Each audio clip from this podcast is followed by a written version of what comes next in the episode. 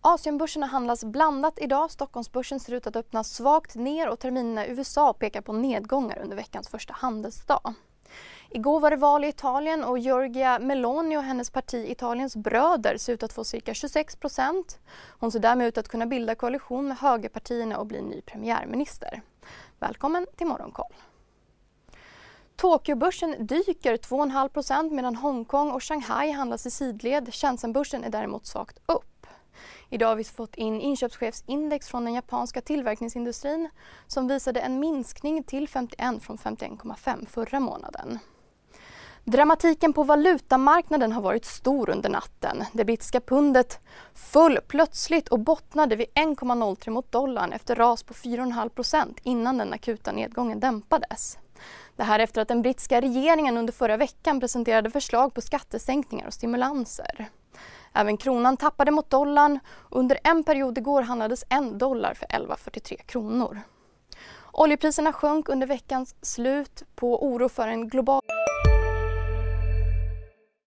I de sekunderna när jag är i luften så är det en kamp på liv och död. I Spotlights serie Vinnarskallarna minns stjärnorna själva de dramatiska svenska sportögonblicken. Hör Anja Persson berätta om när hon kraschade i OS-backen men reste sig igen. Jag ville vinna över berget. Vinnarskallarna. Nytt avsnitt varje fredag. Sök efter podden Spotlight.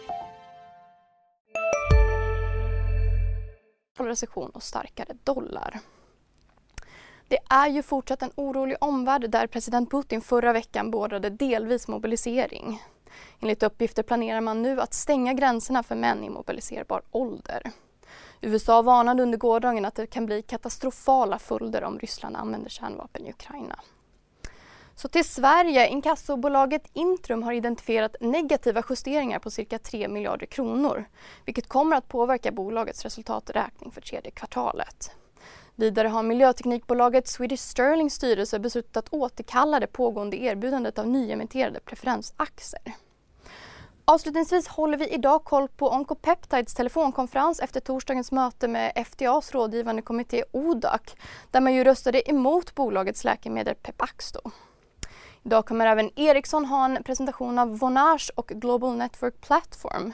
I fredags tappade aktien 4,5% efter att Sveriges Radio rapporterat att bolaget fortsatt att exportera produkter till Ryssland som kan användas militärt.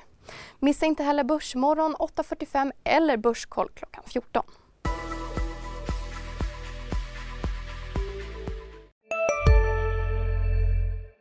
CSRD.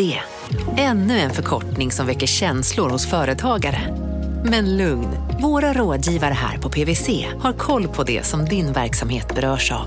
Från hållbarhetslösningar och nya regelverk till affärsutveckling och ansvarsfulla AI-strategier. Välkommen till PwC.